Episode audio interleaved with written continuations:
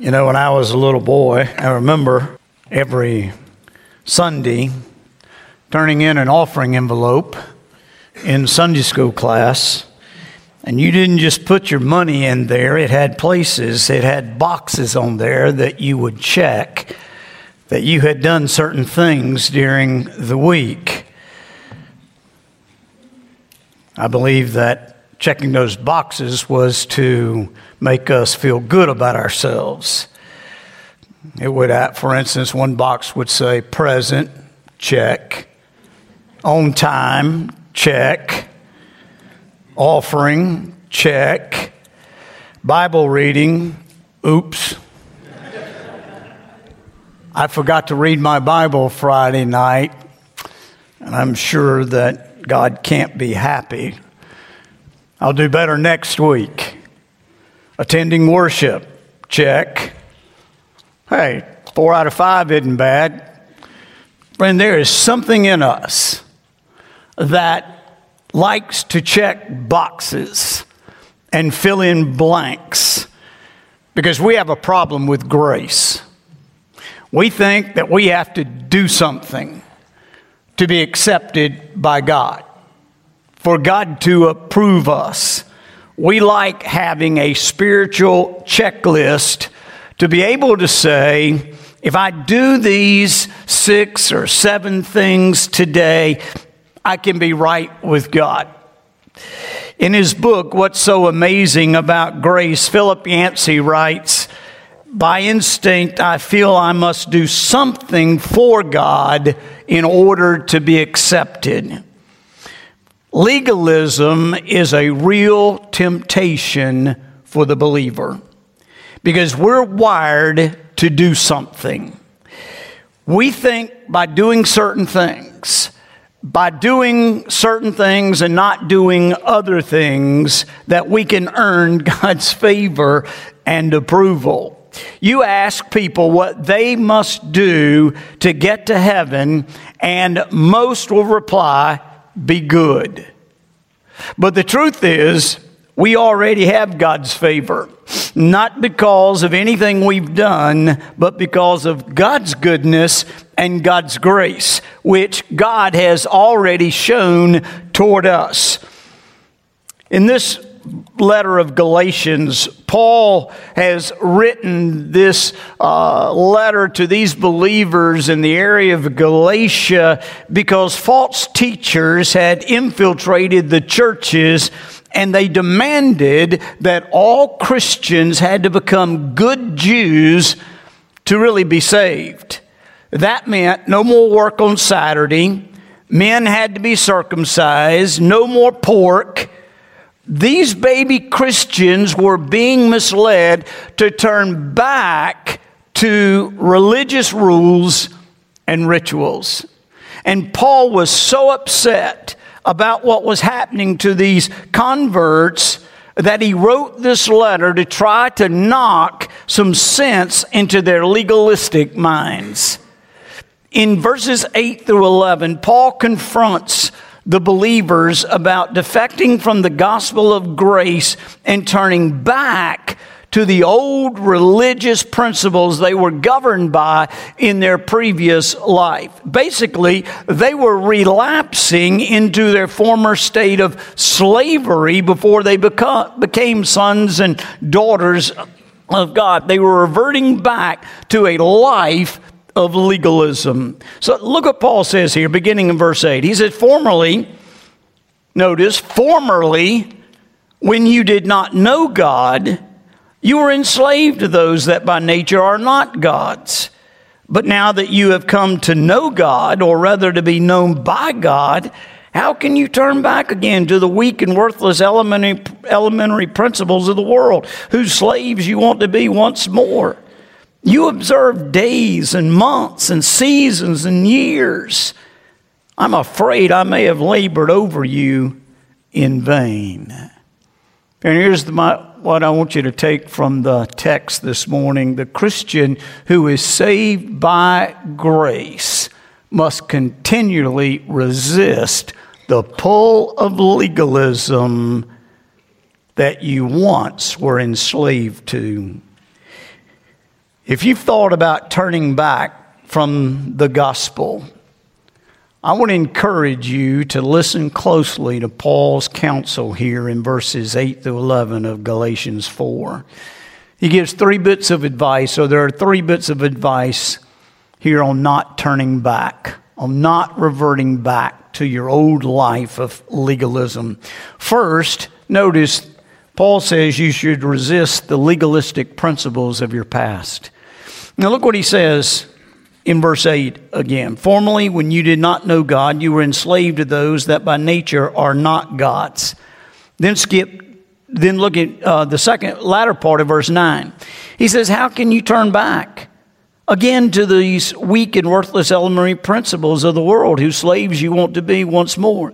You observe days and months and seasons and years. In other words, here's what Paul is saying Remember what you were when you did not know God, before you experienced salvation by grace? You were enslaved to religious principles which only made you miserable because you failed to obey all the rules and observe all the rituals perfectly. Paul says, resist these things. They'll only make you miserable again. If look, he says the same thing. Hold your place here in Galatians. Turn over to Colossians chapter 2. Paul wrote something similar here to the church at Colossae. I, I think this was such a big deal to Paul, he wanted to make sure we got it. Look what he says in Colossians chapter 2 in verses 13 and 14. He says, And you who were dead in your trespasses and the uncircumcision of your flesh, God made alive together with him, having forgiven us all our trespasses by canceling the record of debt that stood against us with its legal demands. This he set aside, nailing it to the cross. So skip down to verse 16. Therefore, let no one pass judgment on you in questions of food and drink or with regard to a festival or a new moon or a Sabbath. These are a shadow of things to come, but the substance, the reality, in other words, belongs to Christ. Paul says religious rules and rituals are only a shadow of things to come. A shadow, we know, is a one dimensional outline of the real thing. You know, when you see a person's shadow on the ground, you know that that person, you may not be able to see them right away, but you notice their shadow approaching you and you look at the shadow. Well, you would look foolish if all of a sudden you started talking to the shadow. No, you see the shadow and you know that there's a person right around the corner. And so when the person arrives, that's who you concentrate on. That's who you focus on, not the shadow. Paul says you're, you're as foolish going back to these elementary principles as if you were standing there and a person standing beside you and you're concentrating on the shadow of the person rather than the person himself. He said, that's, his, that's how foolish it is to go back to these elementary principles.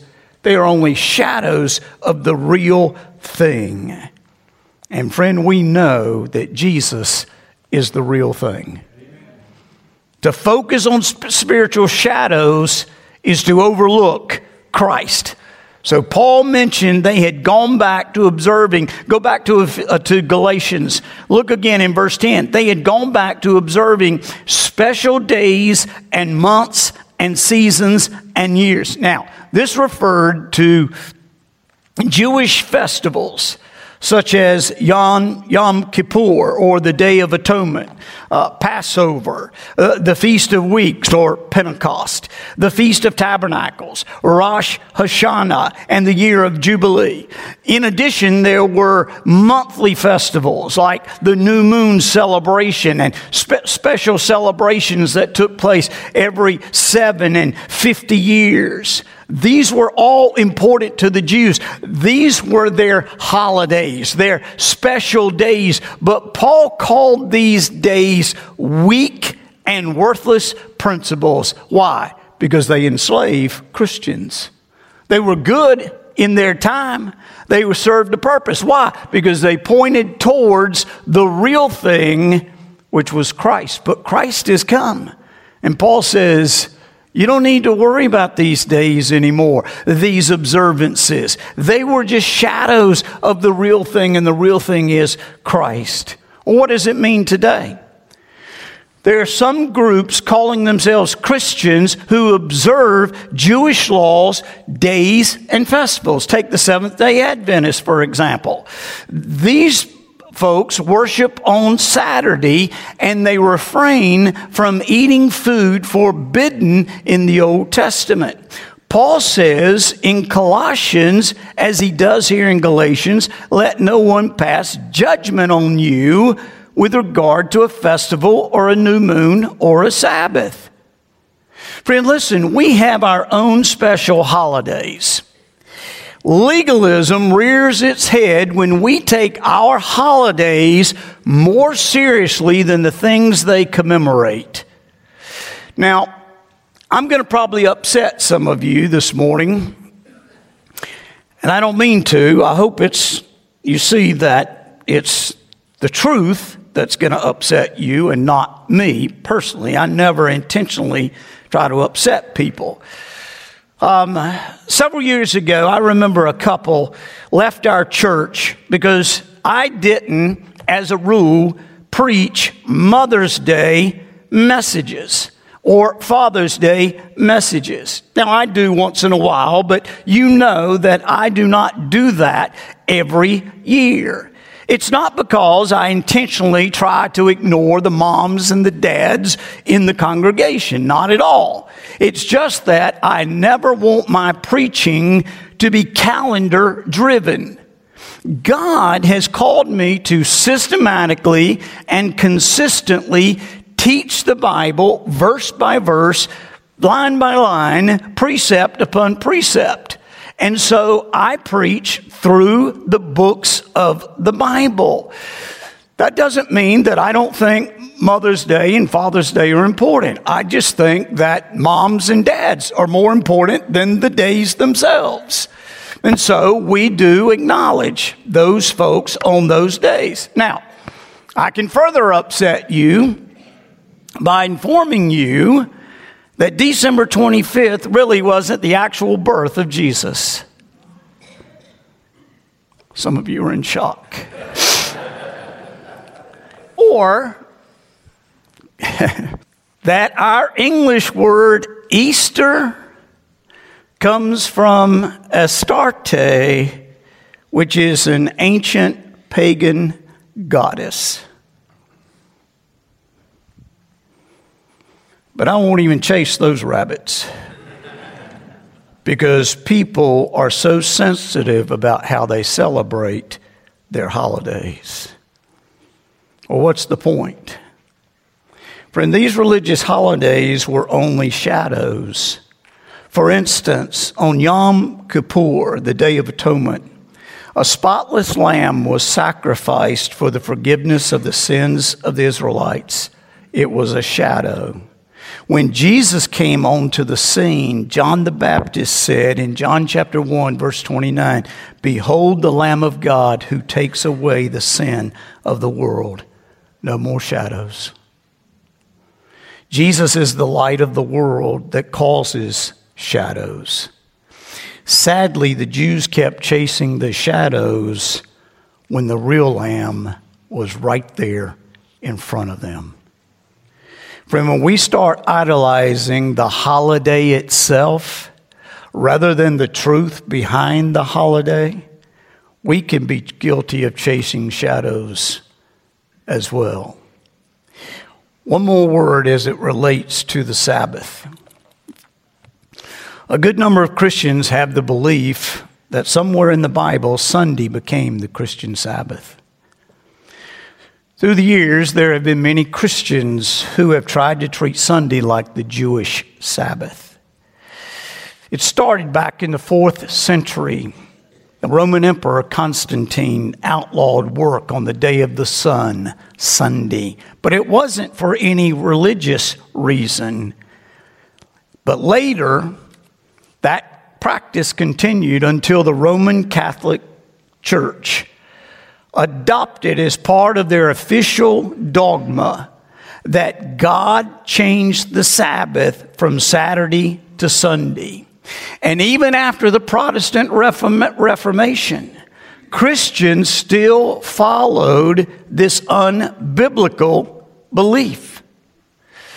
The 17th century American Puritans then added even more to this day as the Sabbath.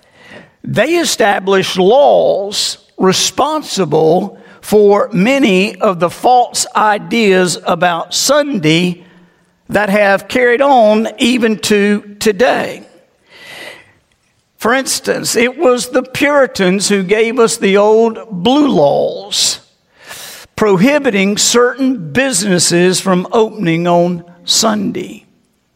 Blue laws stipulated that stiff punishment was to be carried out for those who didn't attend church on Sunday, the Sabbath, swearing, dancing, wearing lacy clothes, blasphemy, and card playing. These were all prohibited along with other terrible sins. So, what day? Listen, I was telling Nancy the other day, we were riding down the road in the car, and I was thinking about my message and some of the things I said. I said, Listen, I grew up um, uh, you didn't go swimming on Sunday. You didn't cut the grass on Sunday. I can remember the first time I ever saw somebody cutting grass on Sunday. I thought, I thought Jesus was coming back right then. I literally, seriously, I did. I thought that is terrible. Um, but that's the way I was raised. Nothing biblical about it. So, what day is the Sabbath for Christians? Every day is the Sabbath. Friend, you and I are resting in the finished work of Christ seven days a week. We don't recognize a special day. If you do, then you may be leaning toward legalism. We gather on Sunday, the first day of the week, like the earliest Christians because that was the day of the resurrection. But Sunday never became the Christian Sabbath that you and I are commanded to observe. Then don't all of you rush out of here. Because that doesn't mean at all that you shouldn't be in church on Sunday. What it means is you ought to be here because you want to be here. You ought to be here because you know that when you come to church, you're going to get refreshed in your spirit. You're going to enjoy the worship of God with other believers, but it was never commanded by Scripture that Christians gather together on Sunday. We gather on this day to honor our Lord and the fact that He was raised on the first day of the week from the dead. Here's the bottom line. If you choose to participate in any of these Christian holidays, make sure your motives are pure. Are you doing this to feel better about yourself or hoping to earn a few more brownie points with God? Or are you going into it with the pure motive of simply wanting to enter into a deeper intimacy with Christ? Just remember no religious observance, whether it's days or months or years, whether it's baptism, whether it's communion, whether it's fasting or Lent, none of that will improve your standing with God. You are as close to God, you are as accepted by God today as much, if you're a believer, as you ever will be. Those things are only meant to draw us into re- that relationship and to see how important that relationship is to us. Friend, listen. None of that will improve your standing with God. Why? Because you can't improve on grace. You are already a blood bought child of God, saved by grace and grace alone, and you are fully accepted by God your Father. So, you, you remember you also in Sunday school got all those pins that would go down your lapel? That you, for perfect attendance? Yeah, I had them for a while, and then I started slowly missing a Sunday, and you know, my list, my you know, chain wasn't as long as some others, so I quit wearing it because I felt bad, you know, because they looked better with their long pins than my little short, you know, uh, uh, list of them. But uh, listen, I don't. It doesn't matter. Look, you ought to come to church, but don't come to church even if you come with perfect attendance. Don't come every Sunday thinking that by being here, somehow God's going to love you more than He already does. He's not. He loves you already as much as he could ever love you. That's the first thing I want you to see. Paul wanted them not. He says, look, resist the legalistic principles of your past. Second, remember that God knows you personally. If you're thinking about turning back, you need to think about how miserable you were when you tried to observe all those religious practices. And second, Paul says, and also remember, if you're thinking about turning back, remember that God knows you personally. Friend, when we turn back to our pre conversion past, we are turning our backs on the only one who truly knows us. Paul says this is what the Galatians were doing. Formerly, when they served those that by nature are not gods, they were completely ignorant of God. But now they've come to know God, or rather, they've come to be known by God. Look in verse, the first part of verse 9. That word now indicates that they had not always known God. Some of them had come from the Jewish religion, some had come out of their other religious backgrounds. Greek and Roman religion had the entire pantheon of gods and goddesses, including Zeus and Neptune and Mercury and Aphrodite and Bacchus, just to name a few. But Paul claimed that these are not gods. They are just cold, dead statues. The idea that God would know you intimately and you could know him totally was unheard of in that day before the gospel. Hearing the gospel, these folks discovered that one could have a personal relationship with the one true and living God. In his prayer the night before he was crucified, Jesus prayed this in John 17, verse 3. He said, And this is eternal life, that they know you, the only true God, and Jesus Christ, whom you have sent. Friend, do you know Jesus? I'm not asking if you know about Jesus. Do you know Jesus? You can know all the facts about Jesus' life his birth, his death, his resurrection. You can know everything about his teaching ministry, all of his miracles he performed, the healings. You can know all of that without ever truly knowing Jesus. In Holly Springs, Mississippi, there is a man who claims that he is the world's greatest Elvis fan. His name is Paul MacLeod. Paul has attended 120 Elvis concerts. He has hundreds of scrapbooks containing over a million references to Elvis Presley. He owns 55,000 records and CDs of Elvis. He named his only son Elvis. He renamed his home Graceland 2, T O O, and he opened it to the public for a price, of course, as a shrine to Elvis. His, his house is the number one tourist attraction for Japanese in Holly Springs. Seriously. Paul MacLeod is obsessed with Elvis Presley.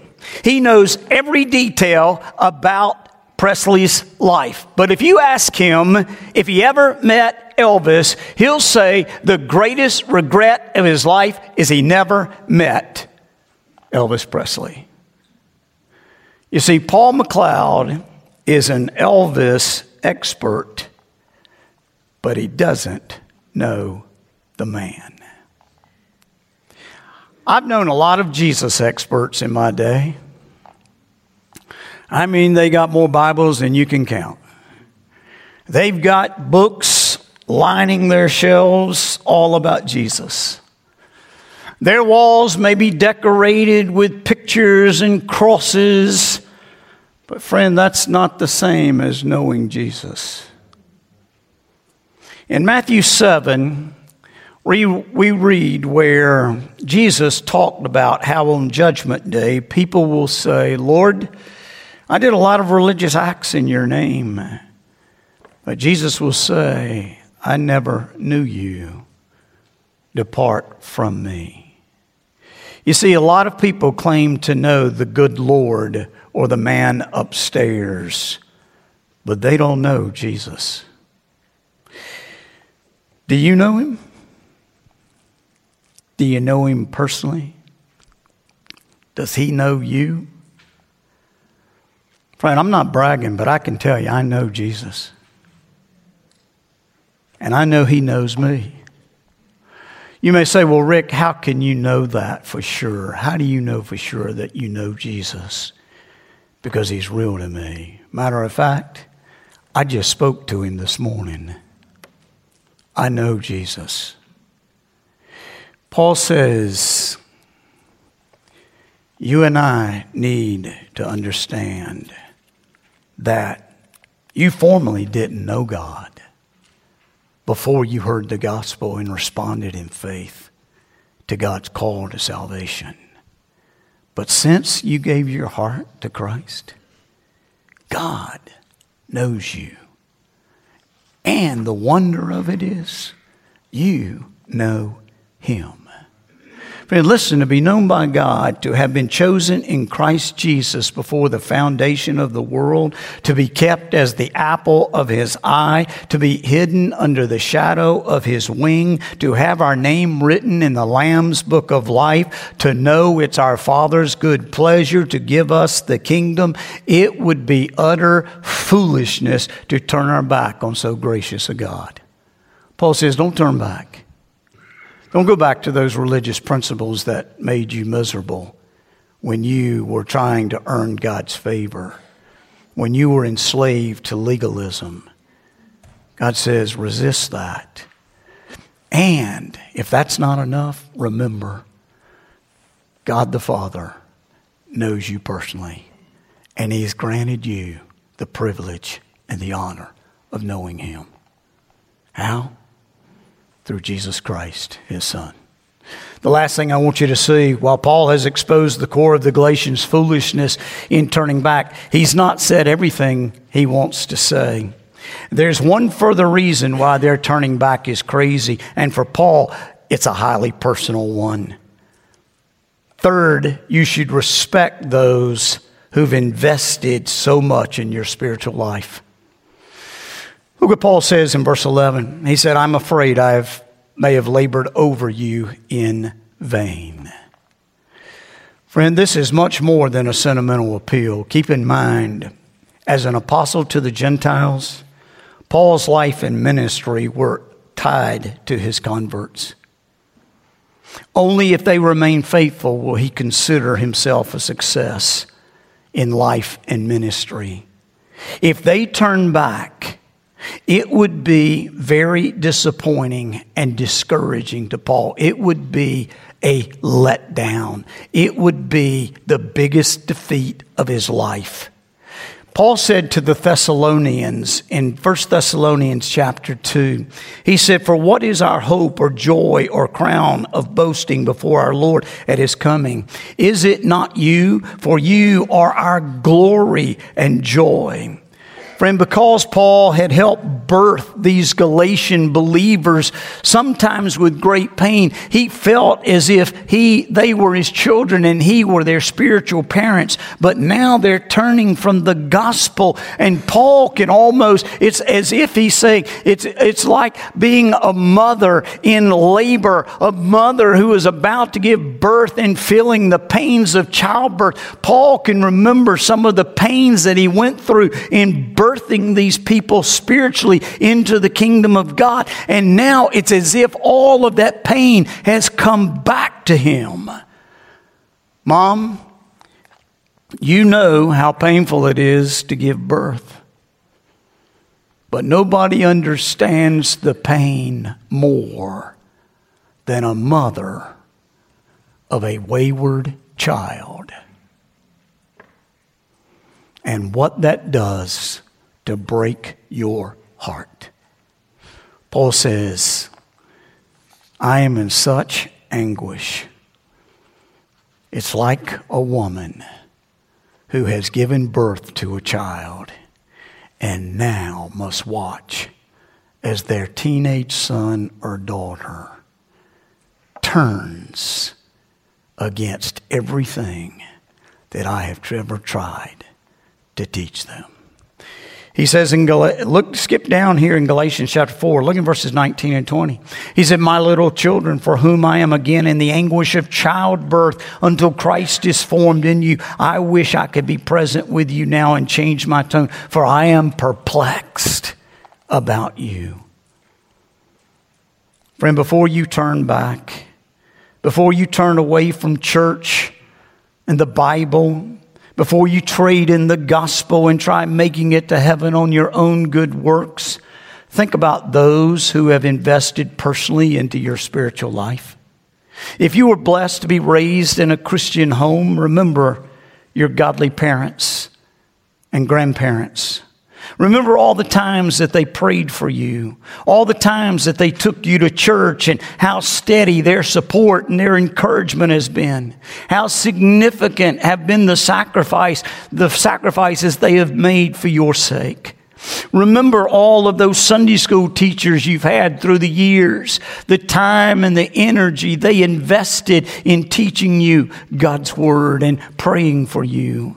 Remember those youth leaders who spent time counseling you, who took time away from their own families to go on a weekend retreat or helped with a mission trip or a summer camp.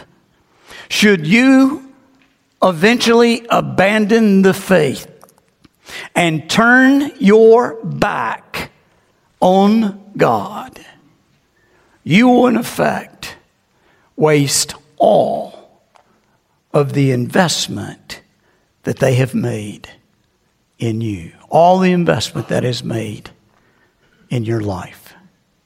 You'll not only break hearts, You'll squander who knows how much spiritual labor undertaken on your behalf. If you forsake Jesus Christ and you turn back from God's gospel of grace, it will all have been in vain for you and others. On the other hand, when the temptation comes to turn, Think about your mom and your dad. Think about that Sunday school teacher, that relative, that friend who had such an impact on your life. And think about how heartbroken they will be if you turn your back on God now. Paul says, I feel that I have labored over you in vain. Don't ever let that one who loves you so much, has invested so much in your life, ever come to the point where they feel like, I have labored over you in vain. Paul says, don't turn back. Keep your eyes on Jesus and keep on keeping on until that day when he comes back to take you home. You know, we used to sing a simple praise song that said, I have decided to follow Jesus. I have decided to follow Jesus. I have decided to follow Jesus. Three times, I have decided to follow Jesus. The final part of each verse says it all. No turning back. No turning back. Turning back is not an option for the believer. For, friend, there's only one way you can enter the kingdom of God, and that is by grace through faith in the finished work of Jesus Christ. So, therefore, my encouragement is stay the course and don't let anyone force you or compel you or encourage you to turn back. Keep going forward in the grace of God. Let's pray.